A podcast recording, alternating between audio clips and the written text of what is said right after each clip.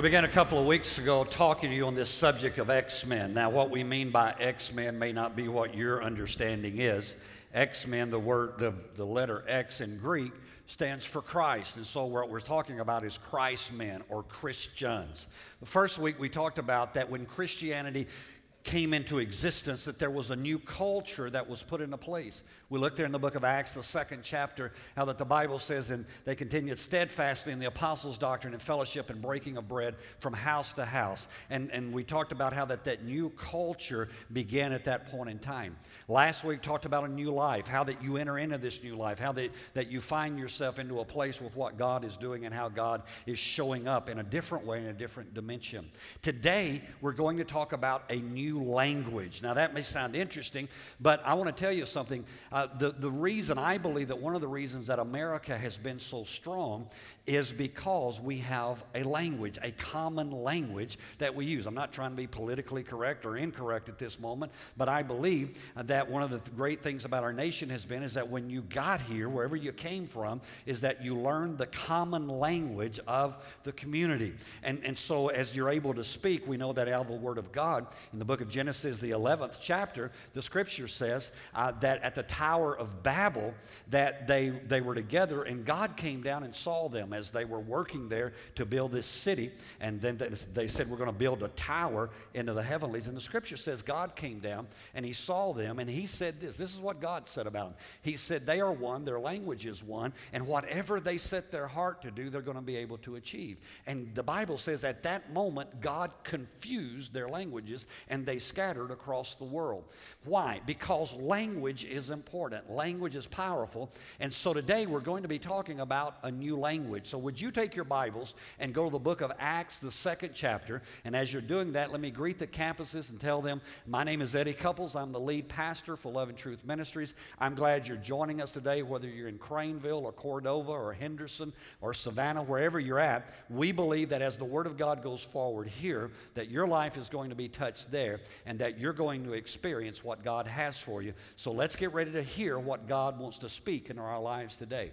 Would you take your Bible today or your iPad or whatever it is that you have the Word of God on, and let's look at the book of Acts, the second chapter. Acts chapter 2, beginning in verse 1, I'm going to read 4 verses to you. It says, when the day of Pentecost had fully come, they were all with one accord in one place. And suddenly there came a sound from heaven as of a rushing mighty wind, and it filled the whole house where they were sitting. Then there appeared to them divided tongues as of fire, and one set upon each of them, and they were all filled. Would you say that word with me? Filled. Come on, let's say it again. Filled with the Holy Spirit, and began to speak with other tongues as the Spirit gave them the utterance. Now, we are talking about people who are in relationship with Jesus Christ. These are the ones who were the closest to Jesus. These are the disciples. These are those who had followed Jesus throughout his ministry. They were already in relationship. They were already in a place where they had been saved, if we want to use that terminology. But what happened here was the greatest experience that has ever come to the earth after the birth of Jesus and his death and his resurrection. It's interesting how that the church loves to celebrate Christmas. It's wonderful how we love to celebrate Easter or Passover, that whole season where Jesus dies and then he rises on the third day. But the Bible says that there's 40 days that are after that Jesus is with them. But then in Acts chapter 1, on that 40th day, the scripture says that Jesus looks at these who have gathered there on this mountain with him, and he said, go back and wait in Jerusalem until you are endued with power from on high. Scripture says they left there and they went back to an upper room in Jerusalem. 10 days later, this occurrence that I just read took place. 50 days after Passover, Pentecost happened. Now let me tell you something. Pentecost is not a denomination. And I'll even say something else. Pentecost wasn't something new on that day. Pentecost was a festival, a celebration that the Jewish nation had been celebrating for years. And so it just happened is that on that day that there is a revelation of what God is up to. See, it's wonderful that Jesus was born. It's great that he died and rose again. But if there had been no Pentecost, then there would not have been the ushering in of what we know as as the church, and we would not be able to experience what God has. And so today my sermon's going to kind of be a two-pronged attack, if I can use that. First of all, I'm going to talk about a little bit out of Scripture where it shows about the baptism in the Holy Spirit, how it came, and what the Scripture has to say about it, what John the Baptist said, what Jesus said, how the disciples talked about it. And then the latter part, I'm going to show you what happens when you receive your prayer language and the benefits that come into your life. And so here's what I would ask all of us today is, let's lay aside our preconceived ideas and let's see what the Word of God says. Let's not grab a hold of something from the past, but let's say, Lord, if there's anything that you would like to show me, I am open to receive whatever it is that you want to show me. All right? Is that fair? Take your Bibles, go to the book of Matthew, if you would. Matthew chapter 3, verse 11. John the Baptist says something. Here's what he said. He said, I indeed baptize you with water unto repentance, but he who is coming after me is mightier than I, whose sandals I am not worthy to carry, and he will baptize you with the Holy Spirit and fire.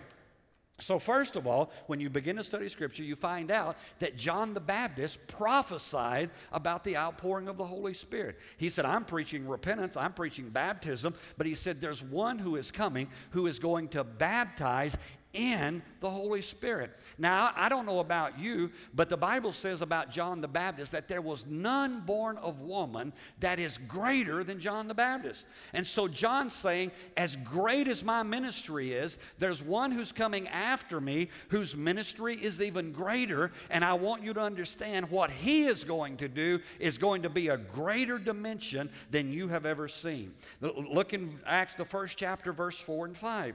It says, and being assembled together with them, Jesus commanded them not to depart from Jerusalem, but to wait for the promise of the Father. What's the promise of the Father? He said, you have heard from me, for John truly baptized with water, but you shall be baptized with the Holy Spirit not many days from now. So John prophesied it, Jesus proclaimed it. Jesus said, this is the promise of the Father. This is what's going to happen. This is what's going to take place, is that there is going to be something. You guys have been with me. You've hung out. You've seen the great miracles. You've walked with me. You've experienced great things. But he said, there is something that is getting ready to take place that is going to be so much greater than you have ever understood. And he said that you are going to receive power. That word power there in the Greek is dunamis. The word dunamis is the word where we get the word dynamite from.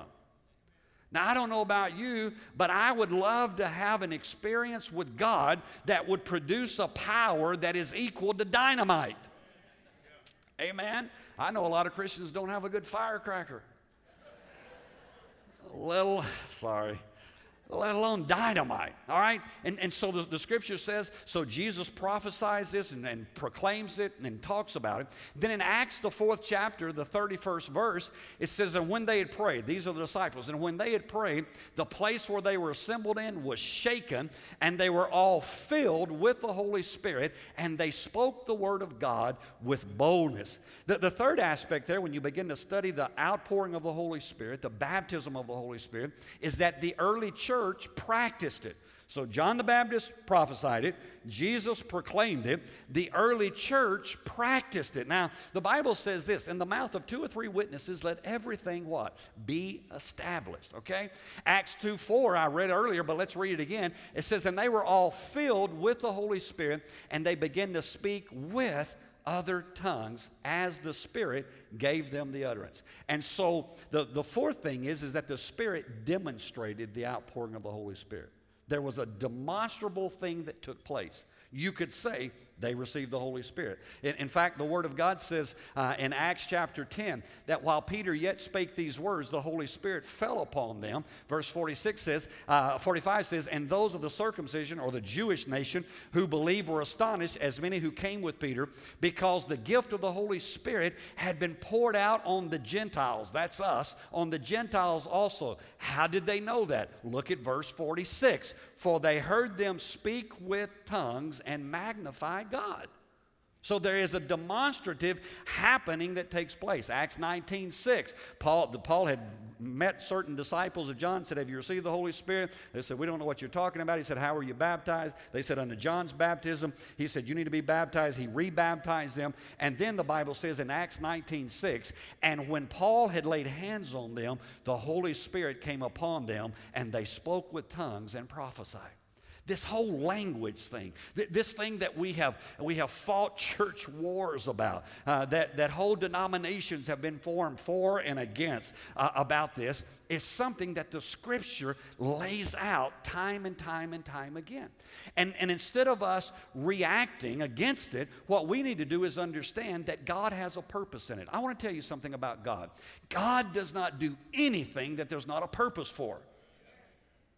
What is the purpose of the baptism of the Holy Spirit? Well, we're going to talk about the benefits of that in just a minute. Can I give you just one more scripture? Look in Acts chapter 2, verse 38 and 39. And let me just share that with you real quickly. The Word of God there says, "Then Peter said to them, 'Repent and let every one of you be baptized in the name of Jesus Christ for the remission of sins, and you shall receive the gift of the Holy Spirit.'" And then he goes on, "For the promise is to you, to your children, and all who are afar off, as many as the Lord our God will call." So what we find here is that, as we've talked about different aspects, the one thing that we find is that the church continued in it, and we must continue in it. We must continue to follow the pattern of the New Testament church. People say, "Well, Pastor, why did God choose that?" Well, number one is He's God. So He can choose what He wants to. But one of the things that I found out, the book of James talks about the tongue, how powerful the tongue is. The Word of God says in the book of James that the tongue is like the rudder of a ship. And wherever, although it's small, wherever that rudder turns, the whole ship goes. The Bible in the book of James also says that the tongue is set on fire from hell. And if y'all encountered that at some point in your life? But it talks about the power of the tongue. Those who study the body and physiology tell us that whatever the tongue speaks, the rest of the body begins to react. So if you say, "Man, I'm really feeling tired," your body gets even more tired. "I really feel weak," your body becomes more weak, because there is power. In fact, the Bible says it this way: there's power of life and death in the tongue. All right? And so I believe with all my heart that the reason that God chose this as a sign, or as the sign of the baptism of the Holy Spirit, is because of the power that the tongue has. Now, why do I need this prayer language? Is it a salvational issue? Will I not go to heaven if I've not received it? Everybody look and listen. We are not saying that. You are saved by grace through faith, that not of yourselves. It's a gift of God, lest anybody boast. All right? So this is not about salvation. This is about moving into everything that God has for us. Now, let me explain to you why you need this. The Word of God lets us know that until we came into relationship with Jesus Christ, that we were dead in our trespasses and sins. Other scriptures tell us that our spirit person was dead. Now, I want to tell you something. If I'm dead, there's not much that's going to impact my life, right? If I had a dead body up here today, I could walk by and say, "Hey, I'm going to Starbucks. Do you want a double latte?" What? They're not going to respond. And if they do respond, I'm out. Why? Because they're dead. But let's say they had just died, and I'm a doctor, and I've got the paddles of life, and I come along and I shock them and their heart back into rhythm. All of a sudden they go from death to what? Life. That's what happens to us when we get saved. The Word of God says that we move from death until life. It's like, you say, "How does that happen?" Well, the Bible says faith cometh by hearing, and hearing by the Word of God. So when I hear the Word of God, I'm dead, but it's like the paddles of life shock me and I come alive. But guess what? I have been dead for a long time. Now, not literally. My soul, which is my mind, my will, my emotions, and my body has been alive. But guess what's been controlling me? My soul has. Right? Come on. I mean, something goes wrong in your life, and your soul starts saying, man, poor, pitiful me. I can't believe everybody hates me. And right? And we start walking around depressed and oppressed and repressed and unpressed and whatever pressing we can do. I mean, it's just horrible. Why? Because we're allowing the soul to rule. So we come alive to Christ. We get saved and we're alive, but that spirit part of us has never been developed. I'm alive, but I'm not developed. It's like a newborn baby. They're alive, but you don't expect them to perform heart surgery. Right? You're not going to give them the checkbook and say, hey, pay the bills this week. Maybe some of you ought to, but all right? Why? Because they're alive, but they're not developed. What happens? Well, we train them. We teach them this is a spoon, this is a fork. You don't stick it in your ear, stick it in your mouth. I mean, right? Come on. You ever seen kids learning to eat? They're everywhere. It takes a while, and then we teach them to walk, and then they start saying things, and they say gosh awful things, and we tell them you don't say everything you think in public. What we talk about at home is nobody's business at about 6 years of age, and right? Because your kids will go out and they'll tell all the family's secrets, and so they're being trained, they're being matured, and at some point, hopefully, I don't know, about 55, they get mature, and now they're ready to operate on their own, and that's what happens in the spirit, our spirit person, and here's what I find so often as a pastor, is that I find a lot of people are alive, but they're immature. Oh, hallelujah. I'm not getting on you. I'm just trying to show you what the process is here. And so the benefit of a prayer language is that it comes into the area of my life that is my spirit. It is my spirit that begins. I'll show you this in just a second. I'll give you some benefits. It is my spirit that begins to be trained. It begins to operate properly, and I begin to move into everything that God has. And so it's not about I have to do this. It is about I want to move in to everything that God has. I want to become a powerful believer who is using the dynamite of the Spirit and going forth to fulfill the call and the destiny that God has upon my life. And so let's talk a little bit about it. Go to the book of 1 Corinthians 14. We'll spend most of the time there. And I want to show you the benefits of a prayer language. What are the benefits? If we're talking about this whole thing about language, what's the benefit of a prayer language, and why did God choose this speaking in tongues stuff? People say, well, I think speaking in tongues was of yesterday and whatever. We'll kind of deal with that in a moment, all right? Look in 1 Corinthians 14, too.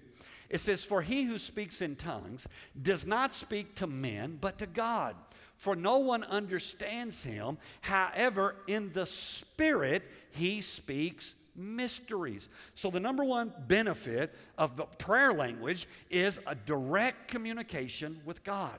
The Bible says that when you pray in this heavenly language that God gives, that you are ministering in a way to the Lord, that your spirit is speaking mysteries to God. And so I don't know about you, but there are a lot of times in my life that my life is a mystery.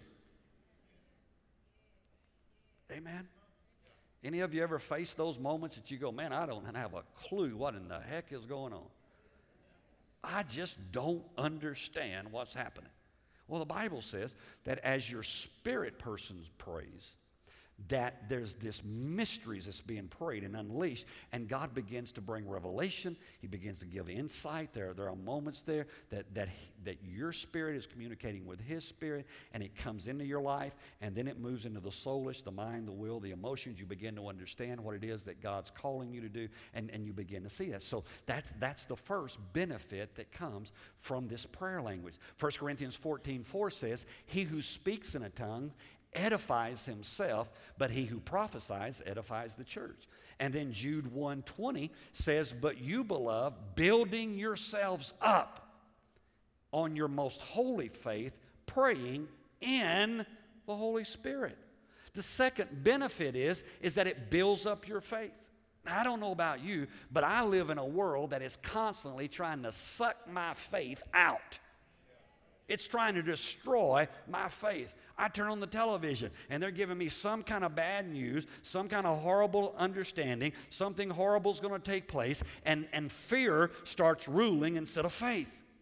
But the Word of God says that as you pray in the Spirit, that faith becomes alive, that you're built up in your most holy faith. And Jude 1:20 talks about that whole aspect there. It gives us this whole thing where he says, building yourselves up on your most holy faith, praying in the Holy Spirit. And so as we do that, there's something that's taking place. There's something that's happening inside of us, and we're being built up. Romans, the 8th chapter, verse 26 and 27 gives us another benefit. It says, likewise, the Spirit, speaking of the Holy Spirit, also helps in our weaknesses. For we don't know what we ought to pray, what we should pray for, but the Spirit Himself makes intercession for us with groanings which cannot be uttered. I don't know if you've ever been there, but I've had those times, I've had those seasons in my life that I knew I needed to pray, but I didn't even know how to pray. I did not know what it was that I needed to pray. I mean, I knew I had this problem, I had this difficulty, the church was experiencing trouble, whatever it was, but I didn't know, God, I'm here, right? I got a mess.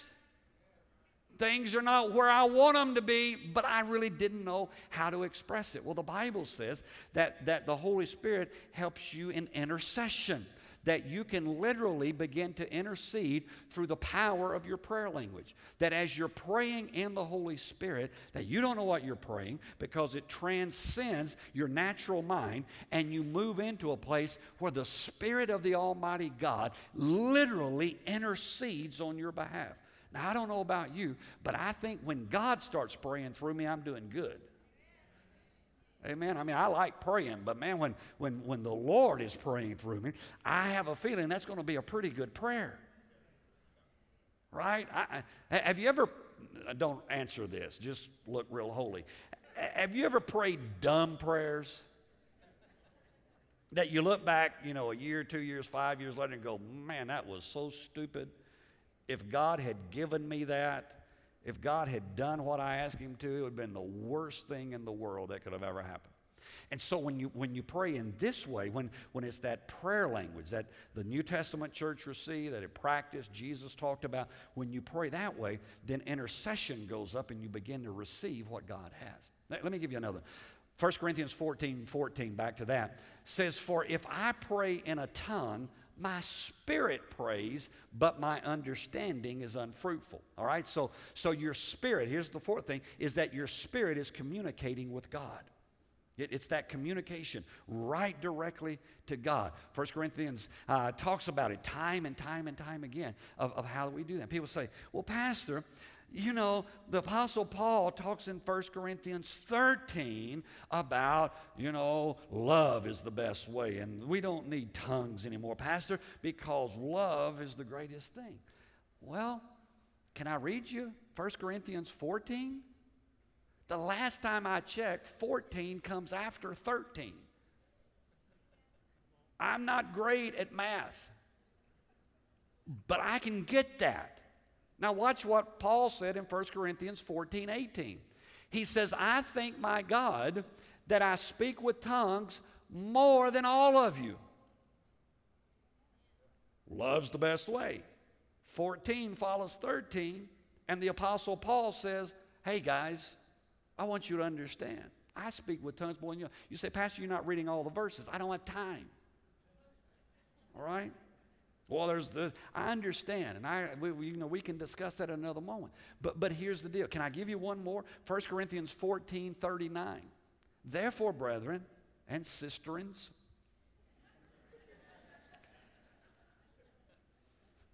desire earnestly to prophesy, and do not forbid to speak with tongues. Now, if 1 Corinthians 14:39 is not relevant, then John 3:16 is not relevant. How can I pick and choose? I can say, well, For God so loved the world that he gave his only begotten Son, that whosoever believeth on him shall not perish but have everlasting life. Yes. Do not forbid to speak in tongues. No. Really? Do you realize that if we took everything out of the Bible we didn't like, there would not be much left? I mean, we pass the Bible from this corner to this corner. The time you got your stuff out and I got my stuff out and somebody else, there wouldn't, I mean, you know, it'd be, we might even rip out the maps by the time we're over. All right? So we've got to come to this place of saying, wait a minute. If God's Word talks about it, and time again talks about it. So, well, Pastor, the Bible says that when he which is perfect has come, that which has been part will be done away with. Yeah, but read the rest of that passage. It also says, when it talks about tongues are going to cease, it also says knowledge is going to vanish away. Now, they're telling us at this time that every 5 years, the bulk knowledge of the world doubles. Every 5 years. That's why you can't keep up. I don't care how many new devices you get. You just can't keep up. I don't care if you Google everybody every day. You can't, there's too much. So knowledge is still going. So as long as there's knowledge, then there's going to be speaking in tongues. Because they're in the same verse together. So our problem is that we have fought wars over things because I believe, my personal belief is that the enemy knows that if you will be open to everything that God has for you, that God will take you to places that will be unbelievable. And I think that's why. So at any point in my journey with God, that the enemy can get me to stop. People come and they get saved, and then somebody says, well, you need to be baptized. And I go, I don't believe in baptism. Baptism doesn't save you. Well, the Scripture says, and I don't believe baptism saves you, but the Scripture does say, he that believeth and is baptized shall be saved. So baptism is necessary. Baptism is needful in our lives. Why? Because it's my progression in my walk with God. Well, what about speaking in tongues? Well, it's just a progression in my walk with God. Here's what I'll tell you. I believe at any point that I understand from Scripture what God's Word says, and I say that I will not follow what God's Word says, I'm in trouble. Whatever that is. It can be love your neighbor as yourself. And you go, I can't do that. You don't know my neighbor. Well, now watch this. I don't care if you speak in tongues all day long, then you're in trouble. Why? Because the Word of God tells you got to love your neighbor. So at any point that in this journey with God, that God brings revelation into my life and I refuse to walk in that revelation, then I'm in trouble and I begin to atrophy. I begin my spiritual walk with God begins to become less. So God has given us this ability. God has poured into us. This spirit person that we are is hard to understand. It's hard to understand the spirit aspect of who we are. We can understand moods and emotions and the mind because we see how it operates. We can understand the body because we understand circulatory systems, respiratory systems. We understand, but the spirit part, nobody can diagram the spirit.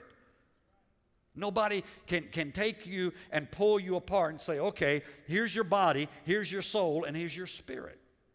But God tells us in Scripture that we are a tripartite being, that we are a spirit that has a soul that lives in a body. But guess what? It's only your spirit that's going to leave this earth for the next. The body's going to lay down. The body's going to die. And if the body dies, guess what? The soul dies too. You say, well, Pastor, you're talking about the soul? No, those words, go back and look at it. When you're talking about it that way, it's actually referring to the spirit. When we're talking about the soulish part of man, how many of you know that if your body dies, your mind, your will, your emotions aren't operating either? I mean, you cannot offend. You can't make a dead person depressed. I'm going to make you depressed. No, I'm dead, but I don't care what you do, all right? So your soulish part dies. And your body dies. But the Bible says your spirit being lives forever. One day you'll get a new body. Hallelujah, glory to God. Right? But this spirit aspect is what's going to live forever. And our problem is in the body of Christ is that we don't work on developing the spiritual part. Oh, we read the Bible, but the Word of God says that the Bible is only understood through the Spirit. The Word of God also lets us know that God has gifts for us. But they only operate through the power of the Holy Spirit. You say, Pastor, do you not believe that God's Spirit dwells within us? Yes, but I believe that the Scripture says that there is an endowment of power called the baptism of the Holy Spirit that God wants us to receive. And that baptism of the Holy Spirit comes and we receive a prayer language where we can then move into what I've talked about today and receive these benefits that God has.